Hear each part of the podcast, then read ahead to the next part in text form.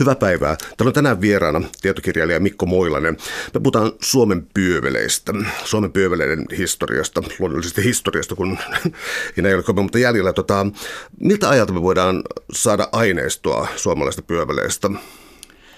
Pyövelilaitostahan on meillä, meillä pidetty yllä jo 1400-1500-luvulla osana Ruotsin valtakuntaa, mutta pitää mennä ihan sinne 1600-luvun puoliväliin ja sitä uudempaan aikaan, jolloin asiakirjatietoa pyöveleiden liikkeestä, elämisestä, taustasta ja niin edelleen on saatavissa. Ja tietoaines lisääntyy merkittävästi, kun Suomen seurakunnissa alettiin ylläpitää kirkonkirjoja 1700-luvun alussa. Ja tosiaan, kun pyövelilaitos kesti 1820-luvulle saakka, niin koko ajan kumuloituva tietoaine sitten, sitten tuota on mahdollista tavoittaa. No kun tutkii asiakirjoja ja kirkonkirjoja ja muita, jotka tuli vasta myöhemmin tässä oikeastaan, niin pyöveli ei varmaan ollut tällainen ää, kaikkein voimakkaimmin esiin nouseva asia. Piiloteltiinko sitä? Onko se tässä materiaalissa tai aineistossa, mitä sä oot tutkinut, niin onko se yritetty häivyttää sieltä ikään kuin historian kirjoilta vai löytyykö yllättävän paljonkin tietoa? No semmoinen käsitys on aiemmin esitetty, että tämmöinen kuolemanrangaistuksen toimeenpanija haluttiin häivyttää ja mahdollisimman se, vähän olla tekemisissä. Hän oli välttämätön, mutta toki tarpeellinen paha.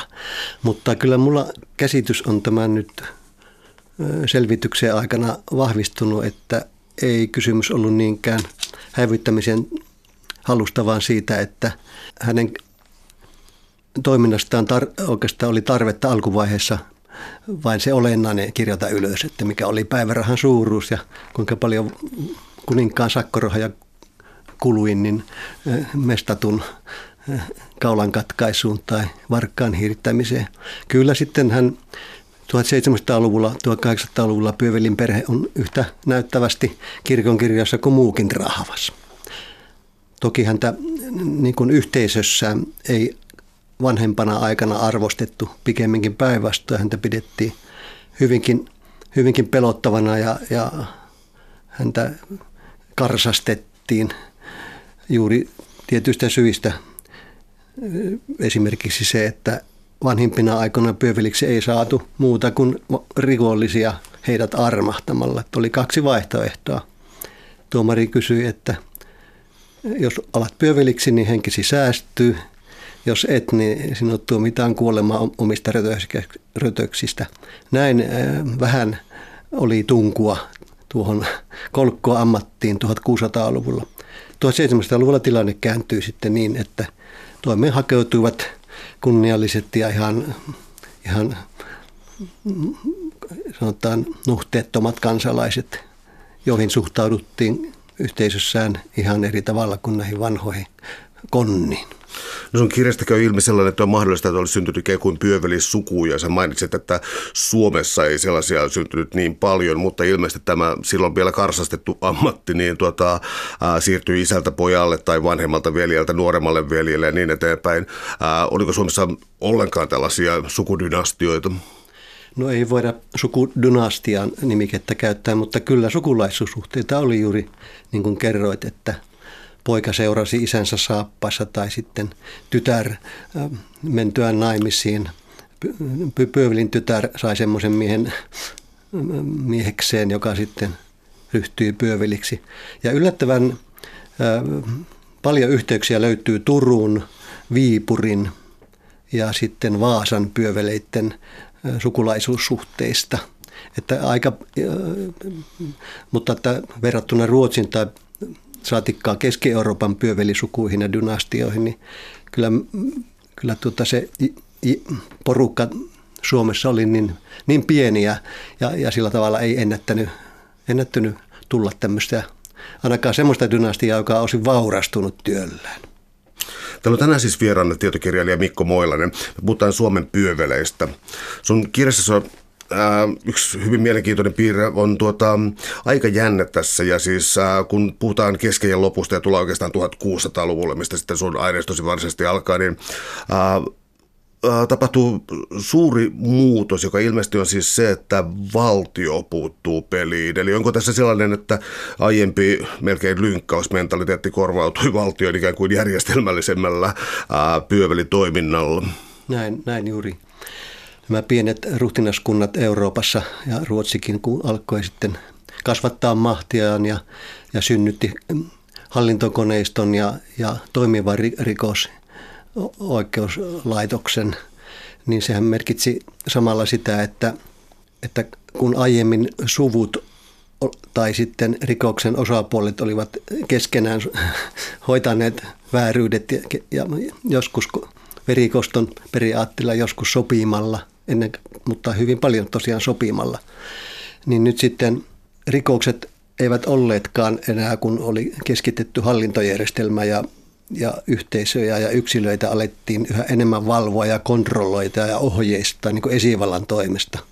Toisaalta kirkon, luterilaisen puhdasoppisen kirkon oppien mukaan ja toisaalta sitten, sitten kruunun hallinnon verotuksen ja, ja kaiken, kaikilla tapaa kontrolloinnin kautta, niin kävi niin, että lainsäädännössä ja asetuksissa rikos siirtyikin rikoksen tutkinta ja tuomitseminen ja ennen kaikkea rankaisu siirtyi niin kuin, niin kuin kruunun niin kuin toimeksi ja oikeudeksi.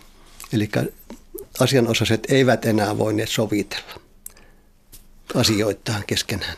No nämä tuomion kulku tässä niin saattoivat olla hyvinkin pitkiä.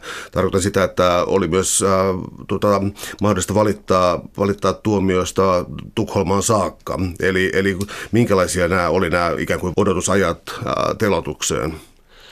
1600-luvulla tuot selvittiin melko lyhyellä prosessilla, sanotaan – parista kuukaudesta puoleen vuoteen, eli rikoksen, hetkestä, rikoksen tekohetkestä sitten tähän, tähän tuota lopulliseen rankaisuun, eli kuolemantuomioon, jota lähinnä nyt olen tutkinut. Mutta mitä lähemmäksi nykypäiviä tultiin, niin sen enemmän, enemmän tuota asiat venyivät osin siksi, että monissa rikoksissa, joissa aiemmin oli selvitty aihetodisteilla, niin nyt vaadittiin oman suun tunnustus. Ja kun rikolliset tämän tajusivat, niin sitä, sitä oman suun tunnustusta sai odotella joskus pitkiäkin aikoja. Ja sitten vielä kun tultiin 1700-luvun lopulle, niin kaikki tämmöiset törkeät rikokset niin piti alistaa loppujen lopuksi kaikki tuonne Tukholman oikeusrevisiolle. Eli hovioikeudeltakin viettiin tämä itsenäinen lopullinen päätöksenteko silloin, kun oli kuolemantuomiosta kysymys. Ja tämä kierros kuninkaissa kesti sitten taas muutamia kuukausia lisää, jolloin alettiin puhua tuommoista vuoden, kahden, jopa kolmen vuoden tutkintavankeusajasta, jonka syytetty joutui viettämään kruununvankilossa. No kun miettii sitten tuota, ää, rikosten muutoksia, niin tulee mieleen siis sellainen, että ää, kuolemantuomio voisi tulla kenties käyttöön silloin, jos, rikko, äh, jos rikkoo äh, pahasti yhteisöä vastaan, äh, valtiota vastaan tai kirkkoa ja Jumalaa vastaan. Oliko, äh, jos mietin, oliko joku näistä tärkeämpi? On, onko tässä joku hierarkia siitä, mikä oli niin valtiopetoksellista, mikä oli Jumalaan kohdistunut ja mikä oli yhteisöön kohdistuvaa rikollisuutta? No näitä rikostyyppejä, joista kuolemantuomio oli potentiaalinen päätös, niin niitä sitten 1600-luvulla, kun rikosoikeus ankaroitui, niin niitä listattiin yhä enemmän ja enemmän. 1500-luvulla ei kovinkaan paljon mestauksia eikä, eikä hirtämisiä tehty. Varkaita kyllä joutui köyden jatkoksi jonkun verran ja sitten murhamiehiä ja lapsenmurhaajia. Mutta vasta sitten, kun kuningas Karle IX vuonna 1609 vahvisti ikivanhan maanlain. Ja niin hän liitti siihen mukaan perusteluja raamatusta, tarkemmin vanhasta testamentista. Ja, ja siellä hän voi, sieltä hän voi Mooseksen kirjoista lukea kaikki ne 17 synnintekoa, josta Jumala vaatii niin kuin kuolemaa.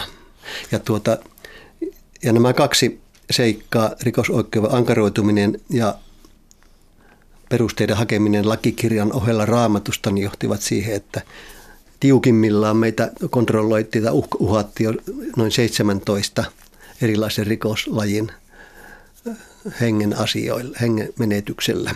Ja sitten juuri, juuri tämä esimerkiksi Jumalan pilkka tai asettuminen esivaltaa vastaan tai tämmöinen maanpetos, niin ne, ne oli toki niitä kaikki, kaikkein äh, kovin törkeimpiä teko, rikoksia silloin 1600-luvulla, mutta hyvin paljon sitten kun vaihtui taas vuosisata ja, ja alettiin tulla valist, kohti valistuksen aikaa, niin yksi toisen jälkeen näistä, näistä, näistä tuota, äsken mainitsemista niin rikoslajeista hävisi ja, ja, ja sitten tultiin ja, selvittiin pienimmillä, pienimmillä tuota, verenvuodatuksella, valtion järjestämällä verenvuodatuksella.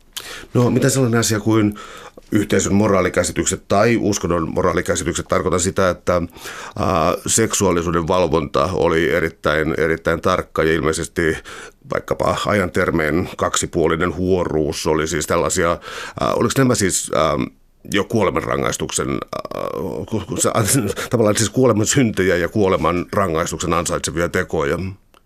Kyllä ne olivat, kyllä ne olivat raamattua tulkittiin, eikä pelkästään vanhan testamentin Mooseksen lakia, mutta kyllä ihan maallinenkin laki näistä siveysrikkomuksista, mitä moninaisimmista, niin niihin suhtaututtiin tosi, tosi kavahdettavasti. Monesti tuli tämän työn kuluessa mieleen, että, että jos tuota, me, me, meidät ihmiset olisi säästetty viinalta ja sukupuoliselta haluilta, niin, niin pyövelille ei olisi juuri, juuri jäänyt töitä. Eli Eli ihmisen vietit ja vaistot ja tunteet vaikuttavat niin henkirikokseen kuin varsinkin näihin siveysrikokseen. Ja tosiaan tämä kaksipuolinen huoruus, eli molemmat olivat tahollaan naimisissa, niin se meistä merkitsi, merkitsi 1600-luvulla ja 1700-luvun alussa niin varmaa kuolematuomioita, jos he sen tunnustivat. Ja sitten on, oli myöskin kaksinaiminen, sotilaita liikkui siihen aikaan valtavasti ulkomailla suurvalta-aikana varuskunnissa. Vaimot jäävät pitkiksi ajoiksi kotitorppaan kaukaisi, kau, ka, kauas selkosin. Niin siellä reissuilla sotilaat, sotilaat sitten tekeytyivät naimattomiksi ja käväisivät uudelleen vihille ja siinä sitten te oltiin. Kaksinaimisesta on muutamia tuomioita langetettu. Ja samoin sitten sukurutsa – huomattavasti laajemmassa merkityksessä, mitä nyt ehkä ajatellaan. Nyt ajatellaan, että jos veli ja sisar äh, harjoittavat sukupuolista kanssakäymistä, niin se on sukurutsa tai isä ja tytär. Mutta näiden vanhojen lakien ja, ja raamatun mukaan, niin sukurutsa oli sekin, että, että tuota, jos anoppi ja vävy sekaantuvat toisiinsa, jos isäntä kuoli ja leski meni, alkoi luvata seurustella tämän miesvainajansa – veljen kanssa, vaikka tämä olisikin ollut poikamies, niin se oli sukurutsaa. Koska he olivat laissa tulleet ikään kuin tuota saman suvun sisään. Että verisukulaisuus, verisukulaisuuden lisäksi tämä meni hyvinkin lavajalle tämä pikkuserkun pikkuserkkoihin asti tämä säädös. Sä mainitsit tuossa aikaisemmin valistuksen ajan 1700-luvulla ja se vaikutti myös Ruotsissa ja Suomessa sen myötä. Eli oliko tämä jonkinlainen, äh, että syntyi niin ikään kuin parempi oikeusvaltio tai että tuomiot inhimillistyi? Tuomiot inhimillistyivät sitä mukaan, kun tuota oikeusjärjestelmä ja, ja, ja yhteiskunta muutenkin maallistui. Eli oikeastaan valistusfilosofit ja, ja ajattelijat, filosofit heitä ennenkin alkavat kriittisesti suhtautua siihen, että mitä hyötyä siitä on, että, tuota, että verta vuodatetaan valtion, valtion toimesta, koska ei kuitenkaan niillä kuolemanrangaistuksilla, vaikka ne kuinka julmasti toimeenpannaan ja julkisilla paikoilla, niin niillä ei kuitenkaan näytä olevan pitkässä juoksussa rikollisuutta vähentävää vaikutusta, mihin oikeus uskoi vilpittömästi satojen ja satojen vuosia aikana. Ja ja kun sitten järjen aikakaudella ja tieteen kehittyessä muutenkin tämän uskonnollisen ja, maa, uskonnollisen ja maagisen maailmankuvan kuvan tiimoilta alkoi, al, alettiin esittää kritiikkiä, että onko se todella niin, että se Jumala vaatii niin kuin vanhassa testamentissa silmä silmästä, hammas hampaasta. Eikö Jumala voi armahtaa niin kuin uudessa testamentissa luvataan?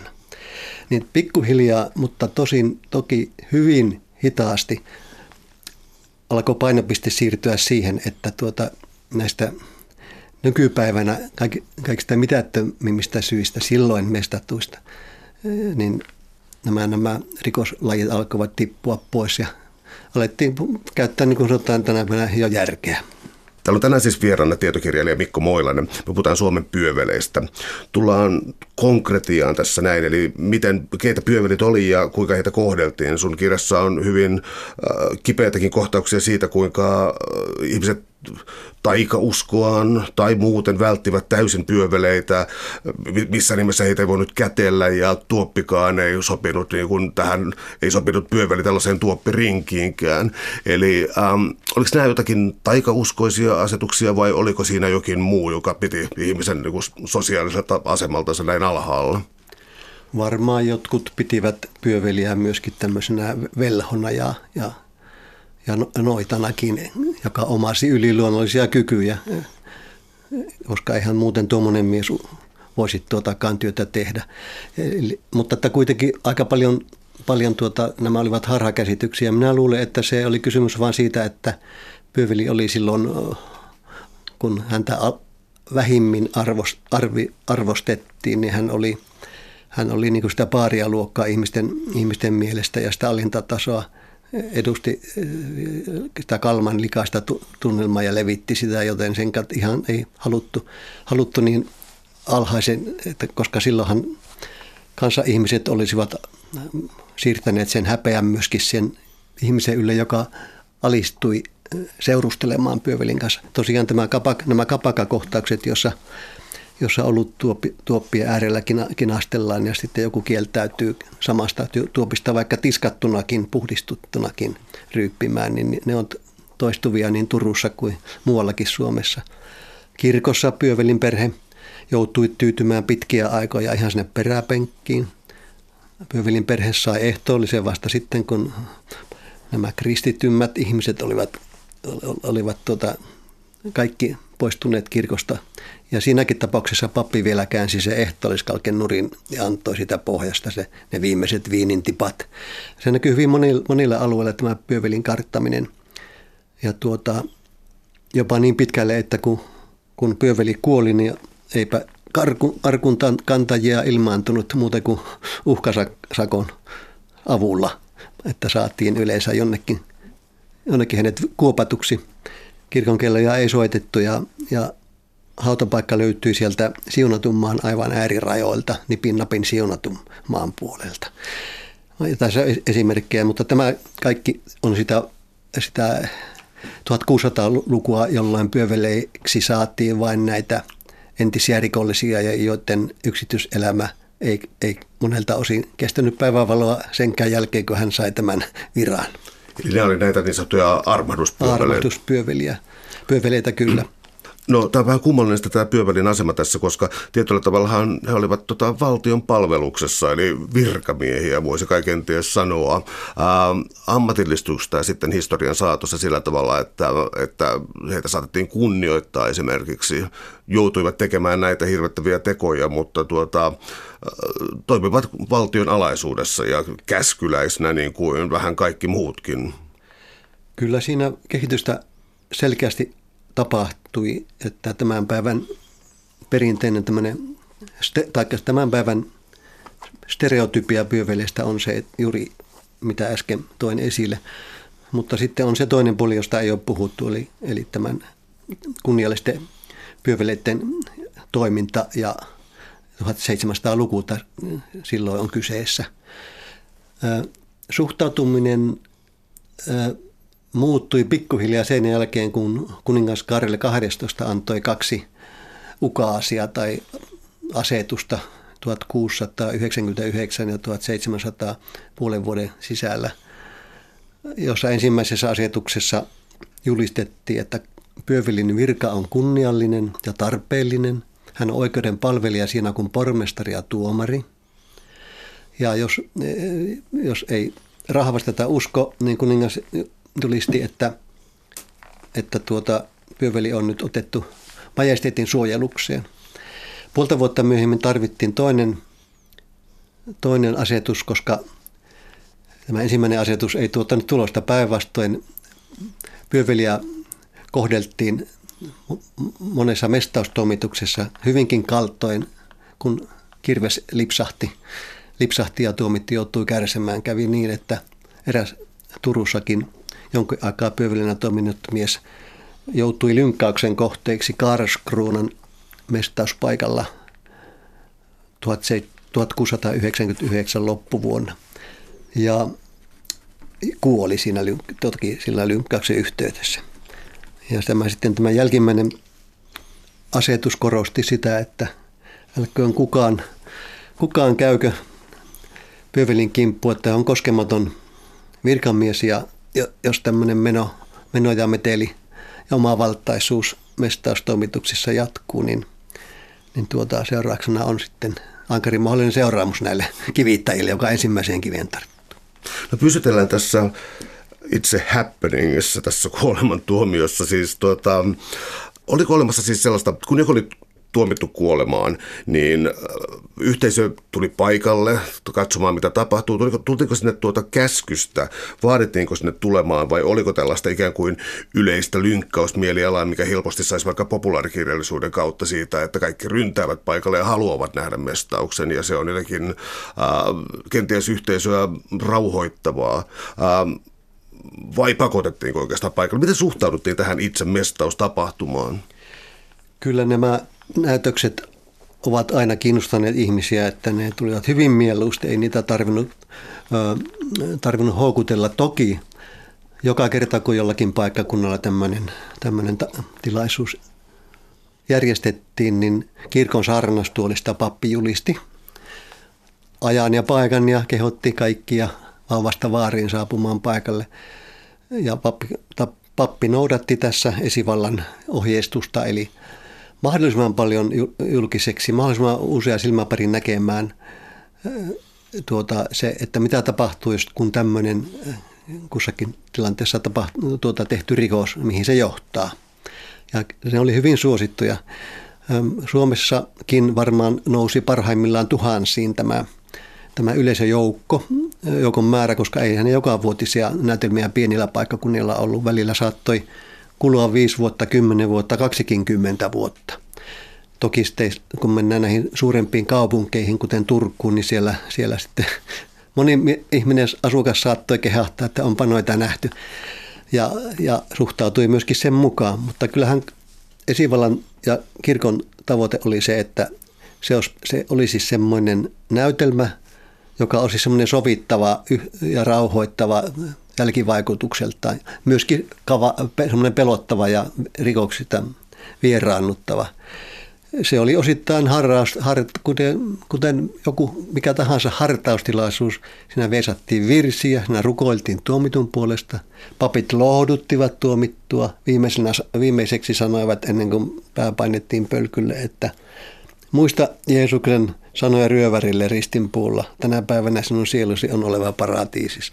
Eli siihen muodostui hyvin tämmöinen rituaalinen, seremoniallinen. E, ja, ja se oli myöskin esivalan tavoite. Kaikki sujuu rauhallisesti, tuomittu uskoo tunnustaneensa syntinsä, uskoo tuota tuon puoleiseen. Ja tavallaan se yhteisö sovittaa sen rikoksen siinä rituaalissa. No pysytellään tässä. Täällä on siis tänään vieraana tietokirjailija Mikko Moilanen. Me puhutaan Suomen pyöveleistä.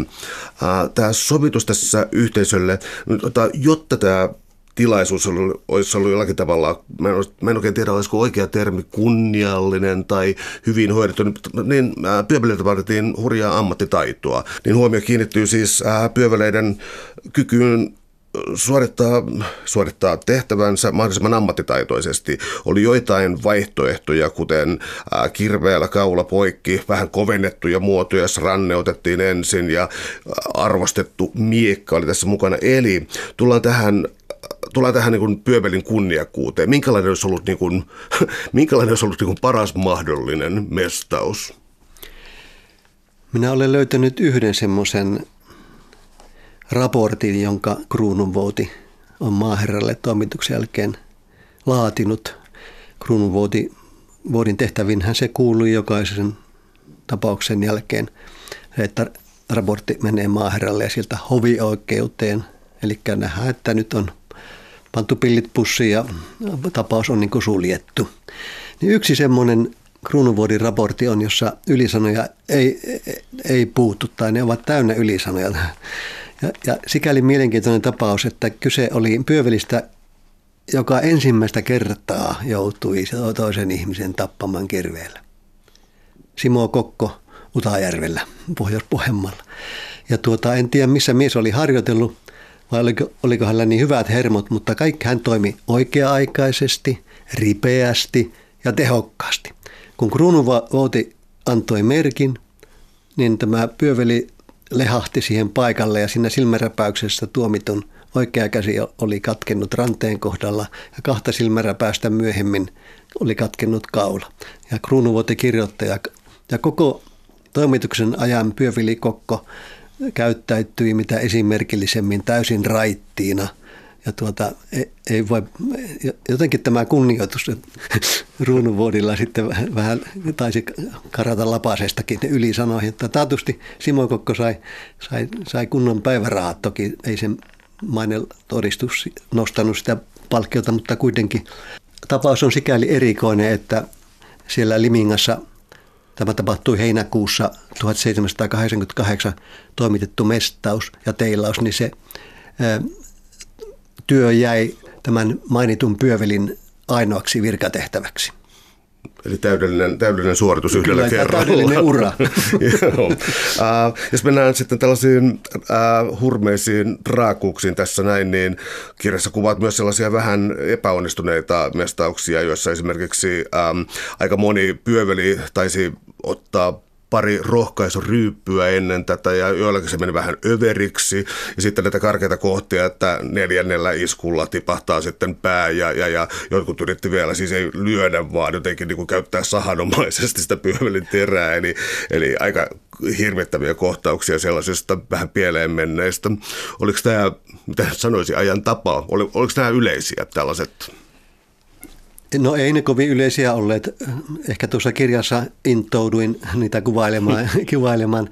Kaiken kaikkiaan olen löytänyt noin 20 tapausta, joissa pyöveli epäonnistuu. Esivallan ohjeistushan piti sisällään sen, että pään piti pudota yhdellä iskulla ja että hirtetty tuli kuristua riittävän nopeasti, ettei tarvi siellä köyden jatkona kärsiä turhaa. Että kyllä niin satoihin nousevissa tapauksissa, joita kuitenkin minun aineistossa on, niin, niin vain noin 20 on niitä. Mutta sitten ihan selvästi sillä näkyy myöskin sen, että, että joillekin, joillekin jotkut olivat ammattitaidoltaan huonompi kuin toiset, että, että ne virheet sitten näkyvät yksittäisten yksittäisten tuota pöydäleiden osalta niin use, useampina, että ne ei niin kuin työssäkään oppineet, että vaikka kymmenenkin vuotta tekivät se sama, niin aina sattui jotakin.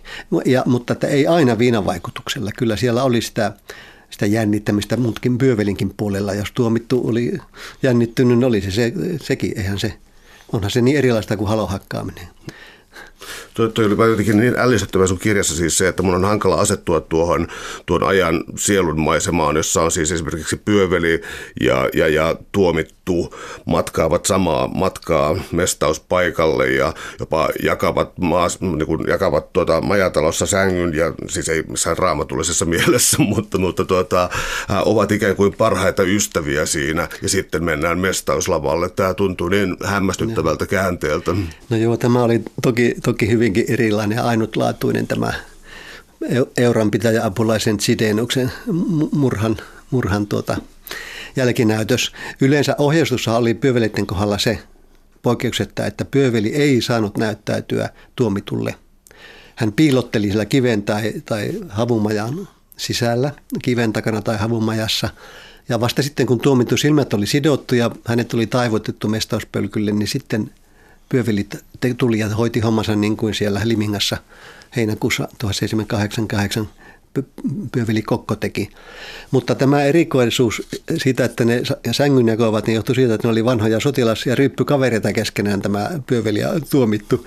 Ja, ne, ja kun tu, tuomittu sanoi, että hän ei tuomarille tunnusta kaikkea tähän murhaan liittyvää, mutta hän haluaa kaverini, sielunveljeni Pyövelin kanssa porista tämän viimeisen illan, niin se suottiin. Ja ne saivat todella, todella nukkua samassa, samalla tuota, siskon petillä viimeisen yön. Ja siinä sitten yön mittaan Pyövili kuunteli ryppykaverinsa tunnustuksia sellaisia, mitä ei ollut tutkinnassa lakituvassa kuultu ja välitti ne sitten myöhemmin oikeusviranomaiselle. Mitä sitten sellainen asia vielä tästä ähm, näytöksestä, tästä tuomion täyttöönpanosta, koska ähm, taas kerran siis mulla populaarikulttuurin ohjelmana on ollut sellainen näkymä vähän, että pyöveli saattaisi olla vaikkapa musta huppu päässä ja siinä näkyä silmän reijät ja tällainen, mutta ei, tämä ei pidä laikkaan paikkaansa.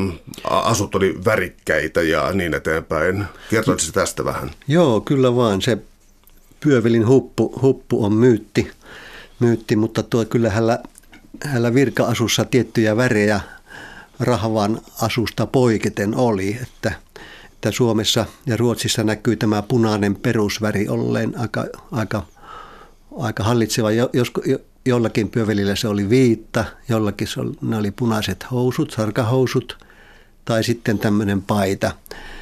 paita tuota, ja en tiedä, onko muita värejä ollut. Euroopan pyöveleillä on, on punaisen värin lisäksi myöskin keltan, keltavihreitä vaate, kappaleita ollut ja näin. Se voi juontaa osin ikivanhaan aikakauteen, jolloin pyöverin tuli erottua kadulla muista niin, että kuka kunniallinen ihminen ei ole törmännyt häneen. Että osattiin väistää, en tiedä. Mutta, mutta täällä Suomessa en ole toki tähän tämmöiseen, eikä tällä ajanjaksolla 1600-1700-luvulla, niin tätä, tätä väritystä ei tarvittu sen vuoksi, että sitä väistettiin, vaan se oli jonkunlainen virka, virka-asu. Oikeuden väri oli punainen esimerkiksi, esimerkiksi Vaasassa. Punavärillä oli maalattu sekin, nekin häpeä, häpeäpaalut ja se hevonen, jonka päälle istuttiin ihmisten pilkattavana, puuhevonen.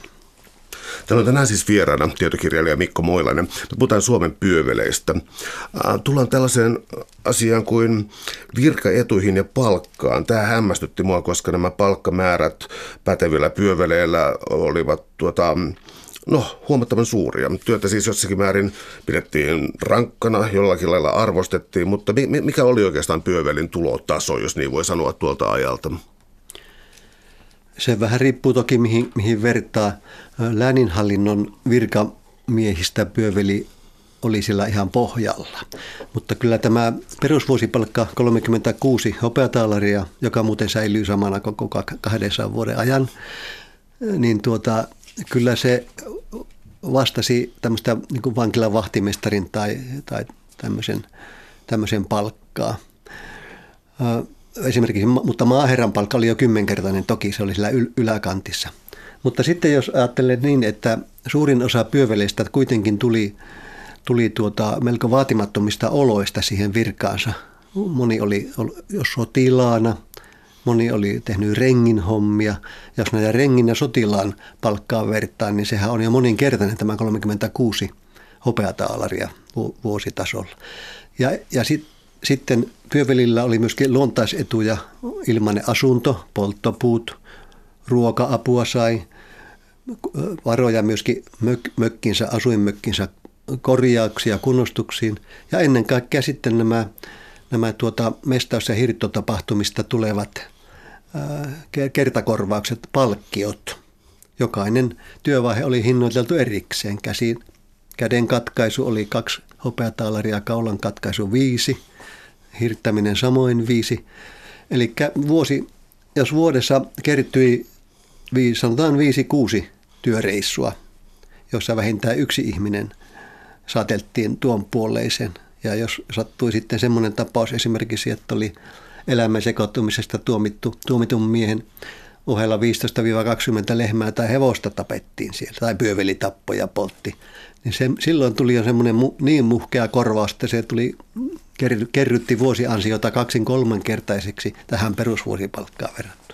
No kuinka paljon nämä mestamistavat siis äh, mestamisen jälkeen tai sen aikana muuttui? Mä tarkoitan sitä, että, että eläimiin sekaantuminen oli yksi tällainen, jossa, jossa siis, myös, siis nämä eläimet myös siis teurastettiin. Sitten taas naisilla jotkut rikokset tuota johtivat roviolle, samoin harvoin miesten kohdalla. Sitten oli tämä ero, että käytettiin kirvestä tai miekkaa, niin tämä koko kirjo tässä näin, niin ähm, tota, perustuiko se johonkin vanhempaan lainsäädäntöön vai, vai, vai mistä oli kysymys? Mistä joutui esimerkiksi roviolle? Kuinkahan kaukaa menneisyydestä tosiaan tämä, tämä eri rikosten rankaisulistaukset ja luettelo ja muodot tuleekaan. Se on ehkä jo laadittu aiemmalla ajalla kuin mihin tämä minun tutkimus ulottuu, mutta tosiaan naiset poltettiin roviolla ja eläimen sekautumat poltettiin roviolla, mutta sitten ei paljon muista rikoksista poltettukaan. Että se oli vakio tämä naisten polttaminen. Miehillä tämmöiset ra- rankaisumuodot, joissa oli kovennettu, kovennettu tuomio takana, eli ei riittänyt kaulan katkaisu, vaan joutui myöskin ensin menettämään kätensä, niin, ja, siihen, ja sitten sen lisäksi niin, että vielä kuoltuaankin rikollista häpäistiin niin, että ruumiosat aseteltiin teilinpuihin, semmoisten puu, puutolppien päähän naulattiin ja siellä ne sai roikkua, samoin kuin hirtettyjenkin ruumiit, niin ihmisten kauhuna teiden varsilla tai kirkonmäillä tai, tai niin pitkiäkin aikoja. Että se on tosiaan, ja tästä käytännöstä ei niin poikettu, että jos, jos, tehtiin, jos nainen surmasi vastasyntyneen lapsensa, niin se oli ihan aina aina se sama tuomio. Kaulan katkaisu ja polttaminen roviolla. Tuossa teki salamurhan ja muun törkeän rikoksen ja oli mies eh, rikoksen tekijänä, niin se oli se käden katkaisu, kaulan katkaisu ja nostaminen teilinpuihin. Ähm, tässä on ollut vähintäänkin implisiittisesti tuota, läsnä koko ajan tämä niin pelotevaikutus muille. Nämä vaikkapa hiirtetyt ruumiit, tai miksei ruumiin osat muutenkin, niin jätettiinkö näkyville tarkoituksella pelo, niin kuin peloksi, ja, peloksi ja opetukseksi, olisi varmaan oikea Kyllä. muoto sanoa. Pelotuksi ja, ope, pelotuksiksi ja opetuksiksi niin jätettiin, jätettiin ja siinä ei vaan, aina oli tämä, tämä että miten voidaan ehkäistä nykypäivä ihminen voi ajatella, että on paljon julmaa ja, ja tuota, epäoikeudenmukaista ja jotenkin iljettävää tuo ja, ja onko ne ollut ihan elämäntasolla entisajan sukupolven, mutta ei suinkaan ole kysymys siitä, koska, koska itse asiassa jos me elettäisiin siinä ajassa, niin ei me näin, näin juteltaisi. Me pidettäisiin oikeana, siis rahvas viimeiseen asti on länsimaissa – viimeisenä on ollut myöntämässä sitä, että kuolemanrangaistus lakkautettaisiin. Siis he tavallaan hyväksyivät sen. Ja suuri osa ihmisistä ajatteli, että Jumala on mm, antanut kuninkaan ja kuningas on antanut lain. Joten totte, totelkaamme kaikkea. Jos on ankaria rangaistuksia, niin ei. Me potkita, että me, me, jos me teemme rikoksen, niin me, näin on käyvä. Toki nyt meistä paikalla saattoi katsijoiden seassa olla monenlaista ilmaa. Osa saattoi tuntea sääliä, osa, mutta vähintään yhtä moni sanoi, että se on oikein, että se olikin semmoinen rötöstelijä. Sitten oli kolmas, joka hymähteli, että no, hän ei välitä. Mukava katella vaan, että mikä, mitä seuraavaksi tapahtuu. Ja että ihan mon, hyvin monenlaista ilmaa siinä oli suhtautumisessa ja asenteissa toki silloinkin, mutta se, että, että peruslähtökohta on se, että niin kuin vaikeaa meillä tänä päivänä, kun on lähes 200 vuotta kulunut kuin viimeisestä kuolemantuomista Suomessa, niin me ei muisteta, että meidänkin yhteiskunta on ollut joskus samanlainen kuin nykyään ne, niissä yhteiskunnissa, jossa kuolemanrangaistus on voimassa, ja niitä on tänä päivänä vielä paljon. Aivan, voisi tuosta jatkaa suoraan, että siis Suomessa viimeinen telotus oli 1825 ja lakiin 1826 poistui rauhanain laista.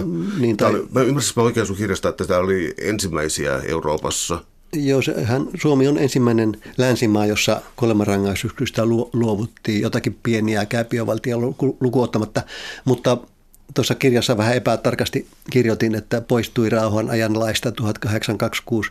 Itse asiassa se ei, ei poistunut kuin paljon myöhemmin vasta, alioikeudet, mutta niin kuin käytännössä se keisarin mahtikäsky, Nikolai ensimmäisen mahtikäsky niin, että kuolemantuomiot muutetaan karkotukseksi Siperian tai eli ikäiseksi pakkotyöksi, niin se päti sitten myöskin muiden keisareiden avulla.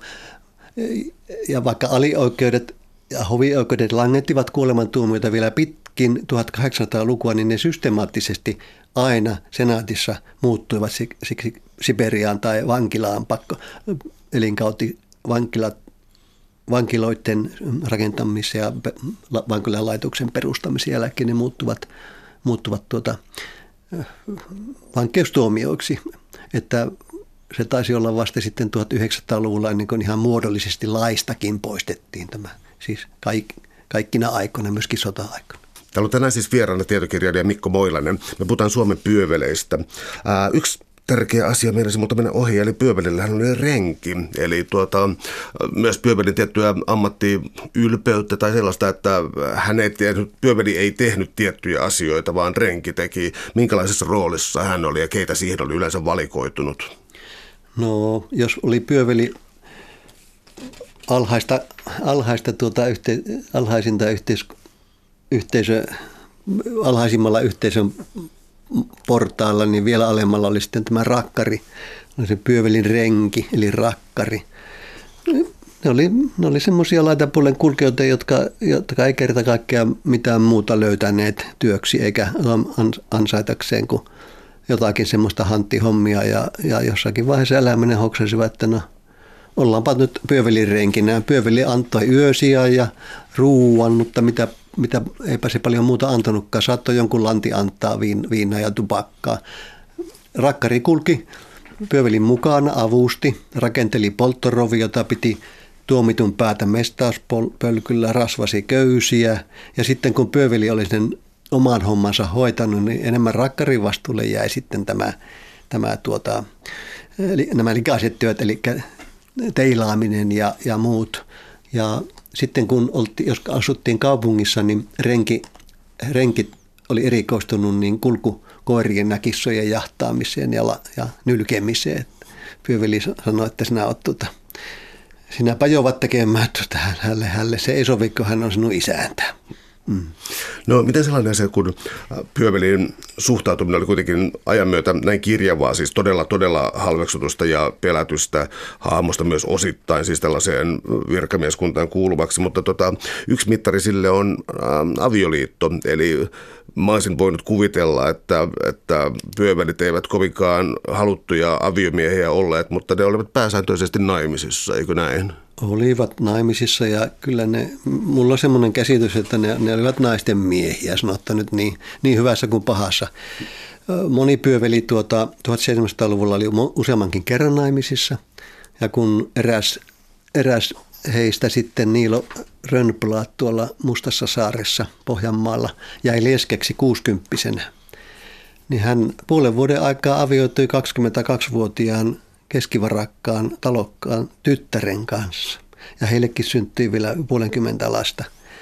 Kyllä heillä, heillä sitä na, na, naispuolista hameväkeä ympärillä riitti ja saattoipa jollekin, jollekin naikkosille tuottaa sitten seikkailuhalua, kun antautua tämmöisen erikoisen, erikoisen tuota, työn to, toimittajan äh, lähentelyihin. Pohjanmaalla tapahtui semmoinenkin liikkui kerran semmoinenkin Kasanova, joka, joka tuota tuli jostakin muualta, mistä hän oli tullut pyöveliksi Pietarsaareen ja puolen vuoden sisällä saattoi raskaaksi kaksi porvarin leskeä. Ei antaisi kaksi porvarin vaimoa. Sillä välin kun me aviomiehet olivat merillä seilaamassa tai jossakin muualla. Ja lopputulos tästä oli, koska pyöveli oli jättänyt omaa vaimonsa jonnekin Etelä-Suomeen, niin lopputulos oli niin, että sekä tämä Kasanova että kaksi hänen salarakastaa, eli nämä porvareiden vaimot, niin kaikki kolme mestat te, te, tehokasta toimintaa, toden totta. Uh, mitä sitten sellainen asia kuin kunnian loukkaus, koska uh, kirjassa on myös värikästä kieltä sillä tavalla, miten, miten ihmisiä kunnia loukattiin. Se tuntuu vähän hankalalta hahmottaa nykyajassa. Kyllä me tiedetään nykyajan vihapuhetta ja muuta, mutta siis jonkun ihmisen kunnian loukkaaminen, sen moraalin kyseenalaistaminen niin, että päin oli hyvin vakava rikos ilmeisesti. Oli, se oli, se oli, se oli vakava asia koska ihmisellä oli tai ei ollut kunniaa. Ja jos sen kunnian menetti, ei siihen tarvinnut joutua toisen osapuolen solvatuksi syyttä tai sy- syystä. niin se kunnia oli yhteensä silmissä mennyt niin kauan, kun sitten tehtiin vastaisku, että haastettiin käräjille toinen tai sitten haukuttiin vielä pahemmin. Pahemmin tai sitten vaadittiin todisteita sille, mitä toinen oli sanonut ja silloin oltiin lakituvassa. Kyllä tämä kunnia ja häpeä, niin ne, ne ovat isossa asiassa, isossa roolissa ihmisen, ihmisen tuota, sis, sisällä olleet ja muistan jotakin ihan äskettäisiä tutkimuksia ja laadukkaita, laadukkaita tutkimuksia juuri tästä asiasta, kuinka – kuinka erilaista se oli sitten mieltä, että tämän päivän ihminen ainakin yhdessä asiassa siettää jotain erilaista kuin sen ajan ihminen, eli että, että ei, enää niin haukkuva koira ha, haavaa tee kuin mitä, mitä silloin näinä vuosisatana, kuin mitä, mistä nyt puhutaan. Haukkui toista pyövelin ruuaksi tai pyövelin rakkari silmäpuoleksi rakkariksi tai jotakin tämmöistä, niin se oli pahin, pahin mahdollinen melkein haukkuma sana. Ja itse asiassa sana pyövelikin on, p-veli on kirosana ja tarkoittaa paholaista. Minä pit, pitkään mietin, kun, kun tuota, että käytänkö minä systemaattisesti sanaa pyöveli tästä ammattimiehestä, koska se, jos menneen ajan pyövelit kuulisivat tämän keskustelun, niin ne ajattelivat, ne koko ajan haukkoja ja halventaa heitä. Mutta sitten se virallinen neutraalitermistä ei oikeastaan suomen kielessä olekaan, että Ruotsissahan se on skarprettare mutta että jos sen suomentaa vaikka terävällä oikaisia, niin se ei, se ei tuota paljon kerro. Ehkä, ehkä, ja senkin takia minä on, on käytän sanaa pyöveli, vaikka se ei vähän epäkorrekti on, jos hiuksia aletaan halkomaan. Täällä on tänään siis vieraana tietokirjailija Mikko Moilanen. Me puhutaan Suomen pyöveleistä. Haluaisitko nostaa esiin näistä pyöveleistä siis sellaisia, jotka ovat tuota, itse olleet tuomiolla, koska sä mainitsit kirjassa Heikki Hakalaisen ja hetkinen Yrjö Keikelin. Ja tuota, äh, haluatko nostaa tästä jonkin tuota, ikään kuin elämäkerran, pienen elämäkerran esiin? Kyllähän tästä porukasta muutamat ovat jättäneet todella paljon paljon tekstiä asiakirjoihin ja niistä, niistä tuota, ehkä nämä kaksi, kaksi herraa, Hakalainen ja Keikeli, edustavat sitä, sitä eniten, eniten antavaa, antavaa. Toki heitä ei niin, niin kovilla tuomiolla koskaan sitten, sitten tuota, rankaistu kuin mitä, mitä ni, eli he kuitenkin säilyttivät päänsä ja hoitivat tehtävänsä, eikä heitä lopulta saatu erotettua, vaikka jo moni olisi halunnutkin. He olivat toisaalta sitten taitaviakin työssään ja jos ne joskus törttöilivät, niin se oli enemmän suurta suunsoittoa ja jukurointia esivaltaa vasta, että siinä ei ihan ylittynyt tämä kuolemantumien kynnys. Mutta kaiken kaikkiaan tämä 80 miestä, niin se oli kirjavaa joukkoa. Sieltä löytyy ne 10 20 todella nuhteettomalta näyttävää. He eivät esiinny lakituvassa syytettynä mistään ja hoitavat leiviskänsä ja, ja kokevat jopa, että he tekevät oikeata työtä, eivätkä häpeä ammattiaan. Erällä pyövilillä oli kultaiset korvarenkaat ja kultaisessa korvarenkassa riippui pieni kultainen mestauskirves. että, että tämäkin osoittaa jo sitä. Ja samoin ne siellä lopussa sitten, kun on tämän ainoan pyövelin, joka on jättänyt jälkeensä muistelmat, niin, niin saa myöskin semmoisen hyvin erilaisen kuvan, että ei ne mitään rosvoja ollut, vaan ne oli hyvin herttaisia vanhuksia ikäpäivillään, lukivat raamattua ja, ja eivätkä päästäneet pahaa juoru, juoruaihetta suustaan. Mutta sitten on taas ne 10-20 hultiota, jotka erotettiin virastaan, karkotettiin paikkakunnalta ja jopa kahdeksan joutui mestaslavalle varkauksista, pahoinpitelystä, elämän sekaantumisesta, kaksipuolisesta huoruudesta, niin kuin tämä Kasanova Pietasaaressa, ja sitten kaksi henkirikoksen puolivahingossa langennutta. Ei nämäkään kaksi veritekoa olleet muuta kuin kimpaantuneen mielen tuottamia, tuottamia tuota tekoja, joissa toisessa Pyöveli ampui vaimonsa. Yritti ampua, ampua kintuille, mutta oli niin voimakas laaki, että se nousikin liian ylös. Ja toinen sitten oli, että lähes vastasyntyneen lapsensa kitinää vaimentaakseen, niin vähän liian kova kouraa sitten käsitteli toinen pyöveli. Ja, ja mole, molemmista seurasi heillekin sitten kuoleman tuomio.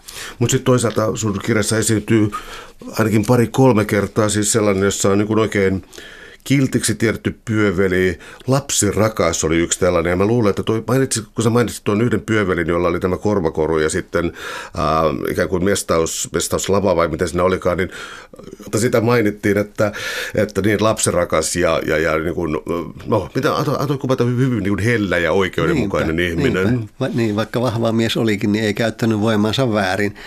Eli sanotaan, että kyllä siinä sadan miehen, vajaan sadan miehen porukassa jonkunlainen otos, otos ihmistä miehistä yleensäkin, että siitä tulee jonkunlainen jakauma, voidaan piirtää.